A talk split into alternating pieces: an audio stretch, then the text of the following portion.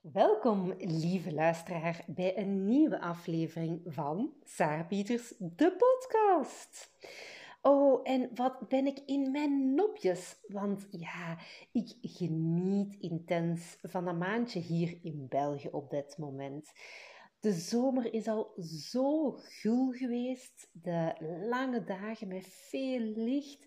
Ja, de zon die bijna elke dag van de partij is. Ik kan daar enorm van genieten en ik hoop jij ook.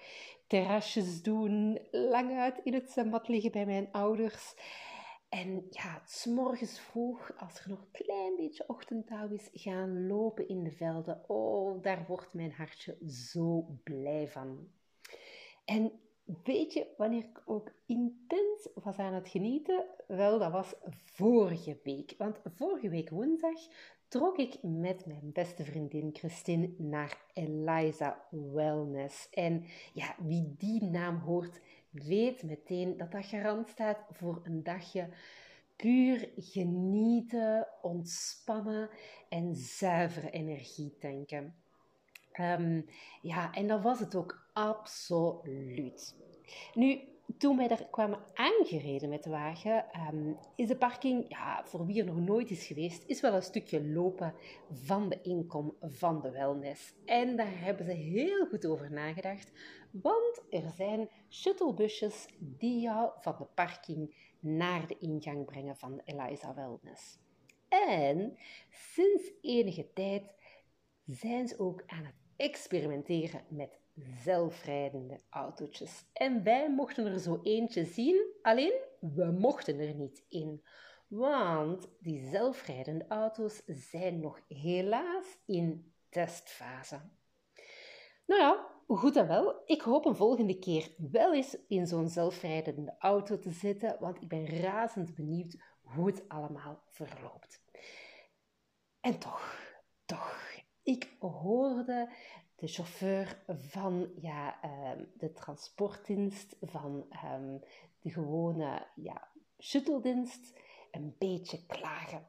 Want ze zijn al sinds september vorig jaar aan het testen met die zelfrijdende auto's. Elke dag staat er een ploeg klaar om die zelfrijdende auto's aan de praat te krijgen. Om ervoor te zorgen dat ze niet een trage wandelaar meepikken, of ja, dat er misschien niet iets op de weg staat, een klein vuiltje, waardoor de zelfrijdende auto abrupt een stop maakt. En helaas, het blijft aanmodderen voor de mensen achter die zelfrijdende auto's, want het lukt dus niet. En eerlijk gezegd, ik vond het doodjammer dit te horen. Natuurlijk, voor de grote massa is dat meteen het ultieme bewijs dat die zelfrijdende auto's maar niks worden en dat daar helemaal geen toekomstmuziek in zit. Meer nog, ik hoorde dat deze zelfrijdende auto's voor 4 miljoen subsidies kregen om ze aan de praat te krijgen en er een succesvol project van te maken. Nu, ik ken niet alles van de hele achtergrond. Ik ken ook niet de volledige insteek. Maar ik kon niet anders dan mij ontdoen van het idee: maar zo'n zelfrijdende auto's, daar moeten toch nog andere plekken zijn in de wereld waar ze ook aan het experimenteren zijn met een gelijkaardige auto, met een gelijkaardig doel, om zo'n zelfrijdende auto's echt aan de praat te krijgen. Meer nog, ik denk zelfs dat er elders in de wereld al zelfrijdende auto's rondrijden. En ja hoor, vandaag zag ik op LinkedIn zelfs een artikel voorbij komen van een voorbeeld ervan. Zelfrijdende ijskarren die, niet toekomstmuziek zijn, maar al serious business zijn, gewoon realiteit zijn.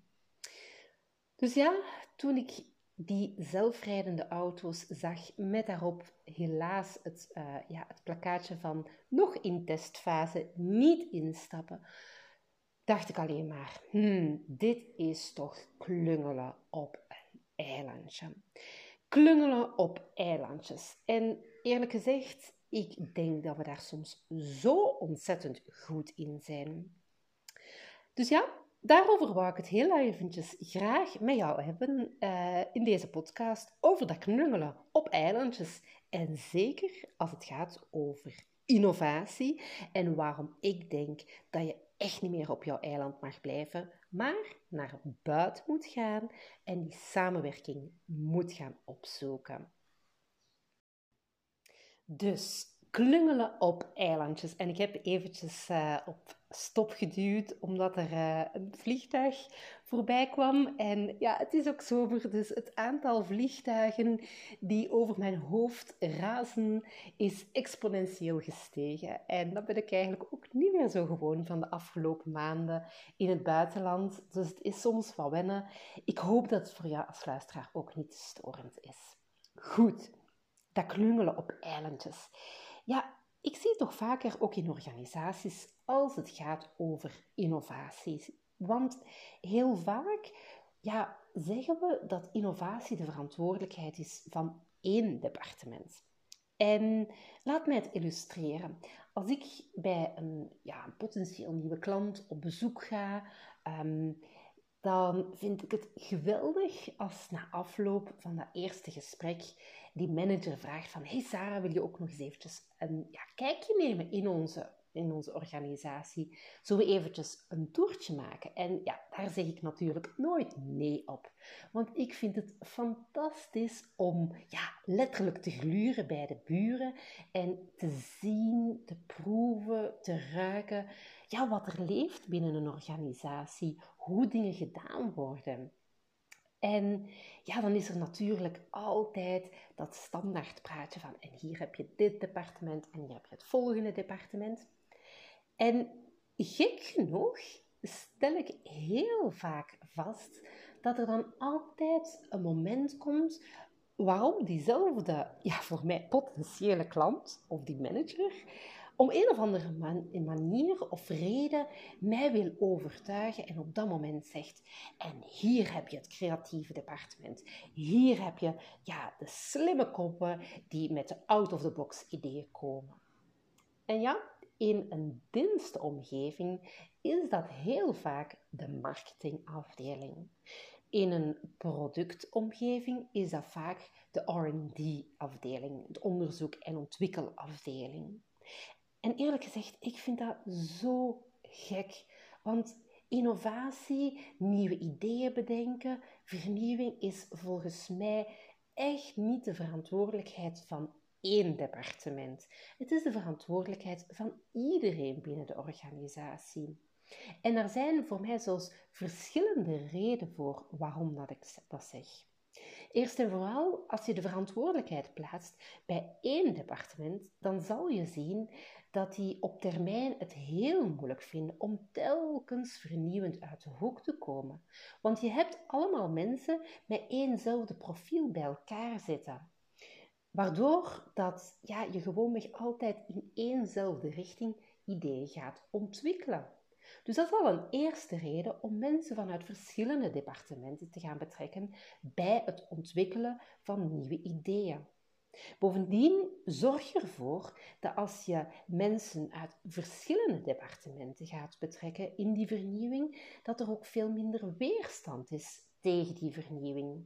Want je moet je maar eens voorstellen dat de marketingafdeling met een geweldig idee komt en vervolgens dat door de strot moet duwen, als het ware, bij andere departementen. Het is heel moeilijk een idee dat vanuit één persoon of uit één departement komt, te verkopen aan anderen.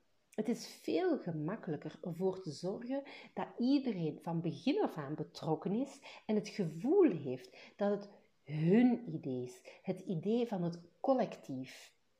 Het idee dat vele moeders en vaders heeft in een organisatie en waar dat iedereen gepassioneerd en vol goede zin mee aan de slag wil gaan. Dus dat is een tweede ook belangrijke reden voor mij. En een derde belangrijke reden is natuurlijk dat als je mensen uit verschillende departementen, maar ook verschillende niveaus gaat betrekken, dat er zoveel meer diversiteit gaat komen in die nieuwe ideeën. Dus ja, reden genoeg voor mij om innovatie niet weg te duwen in één departement. En ik wil het graag ook illustreren aan de hand van een case waar dat ik een aantal jaren geleden het volledige innovatieproces binnen die organisatie mocht gaan herstructureren, heruittekenen, om ook effectief nieuwe business cases te gaan uitrollen. Het was een vrij grote organisatie, multinational, die actief was in de polyetheraan. En waar zij heel goed in waren, was natuurlijk onderzoek en ontwikkeling. Elk jaar werden er miljoenen geïnvesteerd om nieuwe toepassingen te gaan ontwikkelen. Alleen dat alles gebeurde bij wijze van spreken vanuit een ivoren toren. Want het was de volledige verantwoordelijkheid van die onderzoek- en ontwikkelafdeling om met die vernieuwing af te komen. Dus ja, uitvindingen werden er gedaan. Alleen vervolgens moesten die natuurlijk ook door de marketing, door de sales, tot aan die eindklant komen. En, je hoort het al aankomen, de eindklant die zat niet te wachten op die vernieuwing. De eindklant had geen boodschap aan die nieuwe ideeën, nieuwe producten die door de R&D-departement werden ontwikkeld. Dus voor het bedrijf was dit toch wel een serieuze bottleneck om te gaan zoeken van hoe kunnen we dan nu die vernieuwing realiseren die wel aanslaat bij de klant. Een belangrijk component natuurlijk daarin was om de klant te gaan betrekken, te gaan onderzoeken waar ze effectief tegenaan liepen, waar hun fricties lagen, hun uitdagingen lagen en hoe het bedrijf daarop kon inspelen. En een tweede belangrijke component in de volledige vernieuwde aanpak van uw innovatieproces was natuurlijk om over departementen heen te gaan samenwerken en te gaan nadenken over die nieuwe producten, die nieuwe diensten die ze konden leveren. En voor mij, ik was daar toch wel een beetje verwonderd van dat we het zo vaak hebben over het afbreken van silo's. Maar again zag ik ook bij deze klant dat er nog heel wat silo's waren. En dat zij het heel moeilijk vonden om die silo's af te breken. En nog meer dat zij daar nauwelijks ervaring in hadden. En door dat te gaan doen, door die silo's te gaan afbreken, door over departementen, over niveaus samenwerkingen op te zetten, zijn zij uiteindelijk erin geslaagd om nieuwe ideeën te gaan lanceren die effectief aansloegen en die ook natuurlijk een antwoord boden op de uitdagingen, de problemen van hun eindklant. Dus ja, samenwerken voor innovatie te realiseren binnen jouw organisatie is zo key. En natuurlijk kan je dan de vraag stellen, maar is het dan voldoende om gewoon te kijken naar het samenbrengen van een diverse groep uit verschillende departementen? Persoonlijk denk ik dat dat een eerste insteek is. Daarnaast vind ik het ook heel fijn te kijken naar de profielen van mensen. En niet alleen naar het profiel van wat die mensen gestudeerd hebben, wat hun werkervaring is, maar ook vooral welk type van creatief denken dat die mensen hebben. Of dat eerder de denkers zijn, de doeners zijn of de dromers zijn. Want je hebt die drie verschillende profielen nodig. Je hebt mensen die echt goed zijn om een uitdaging onder de loep te nemen, die te analyseren, die ook heel graag als er een dat kleine ideetje is, om daar meteen te gaan onderzoeken wat dat de plussen en de minnen zijn. Dat noem ik de denkers. Die eerste groep heeft natuurlijk ook doeners nodig. En dat zijn de mensen die echt hands-on van aanpak wezen. Die houden ervan om ideeën te bouwen, te realiseren. Die houden van die actie. En die denkers en die doeners, die moet je dan natuurlijk ook nog gaan aanvullen met dromers. En dat zijn de mensen die met 101 ideeën naar het werk komen. Die bruisen van de creativiteit, van de fantasie en die ook durven kijken naar die big picture. Dus door een divers team te gaan samenstellen, zowel qua departementen als qua denkprofielen, door misschien ook nog te gaan kijken van, ja, hey, kan ik wilde ganzen gaan uitnodigen? En dat zijn echt de buitenstaanders. Dat zijn mensen die niet noodzakelijk betrokken zijn binnen de organisatie. Ga je veel diverser, veel meer out of the box ideeën kunnen gaan ontwikkelen. Dus ja, voor mij het samenstellen van een sterk innovatieteam, met ook een breed draagvlak, ja, is voor mij key om mee aan de slag te gaan. Om ervoor te zorgen dat die vernieuwing ook succesvol is binnen jouw organisatie. En ja, dat samenwerken, dat kan je betrekken naar binnen jouw organisatie. Maar ik benoemde het kort al daarnet, het gaat ook over de samenwerking buiten jouw organisatie. En daar raak ik toch wel een puntje waar ik denk dat er nog ook zoveel potentieel ligt voor elke organisatie. Door effectief te gaan kijken hoe jouw ecosysteem eruit ziet. Door te gaan uittekenen wat al die schakeltjes zijn voor jou, van jou, na jou, tot aan die eindklant en misschien nog wel verder. En te gaan kijken hoe jouw positie is in dat volledige ecosysteem, maar vooral ook hoe jullie samen kunnen gaan innoveren om een bepaald gemeenschappelijk doel te gaan realiseren. En door dat ecosysteem, al die schakeltjes op orde te krijgen, daar inzicht in te krijgen, ga je zoveel meer potentieel kunnen benutten. Bovendien ga je ook veel beter in kaart hebben bij wie jij zelf mag gaan aankloppen als er iets fout loopt, als je met vragen zit, als je bepaalde uitdagingen niet opgelost krijgt. Want ook daar, we blijven te vaak op ons eilandje knungelen. We denken dat we het alleen kunnen redden, terwijl er zoveel andere vakspecialisten, experten rondlopen. Mensen met kennis die ons in een hip en een wip echt kunnen vooruit helpen. Op 1, 2, 3 een oplossing weten van hoe we verder kunnen gaan. Dus ja, dat klungelen op eilandjes. I'm done with it. Ik vind het tijd dat we daar moeten van afstappen en echt die samenwerking moeten durven aangaan. En het gevoel van, oh, maar wat gaat dat opleveren? Gaat dit mij in een minder belangrijke positie zetten? Gaat dat ervoor zorgen dat misschien mensen onder mij met de betere ideeën komen? Misschien veronderstellingen van, oh, maar dan gaan misschien andere mensen met mijn ideeën weglopen. Al die angst, die onzekerheid, het gebrek aan vertrouwen moeten we leren parkeren. We moeten die samenwerkingen aangaan voor sneller dat hogere doel te bereiken. En ik denk dat we daardoor veel succesvoller gaan zijn. Dus ja, klungelen op eilandjes. Ik hoop dat je het samen met mij in de prullenbak gooit. Nu, als je denkt van, hé, maar Sara, mijn organisatie, bij ons is het echt veel te klein om voldoende mensen uit verschillende departementen samen te brengen. Bij ons in de organisatie zit er onvoldoende die diversiteit. Hoe lossen we dat op?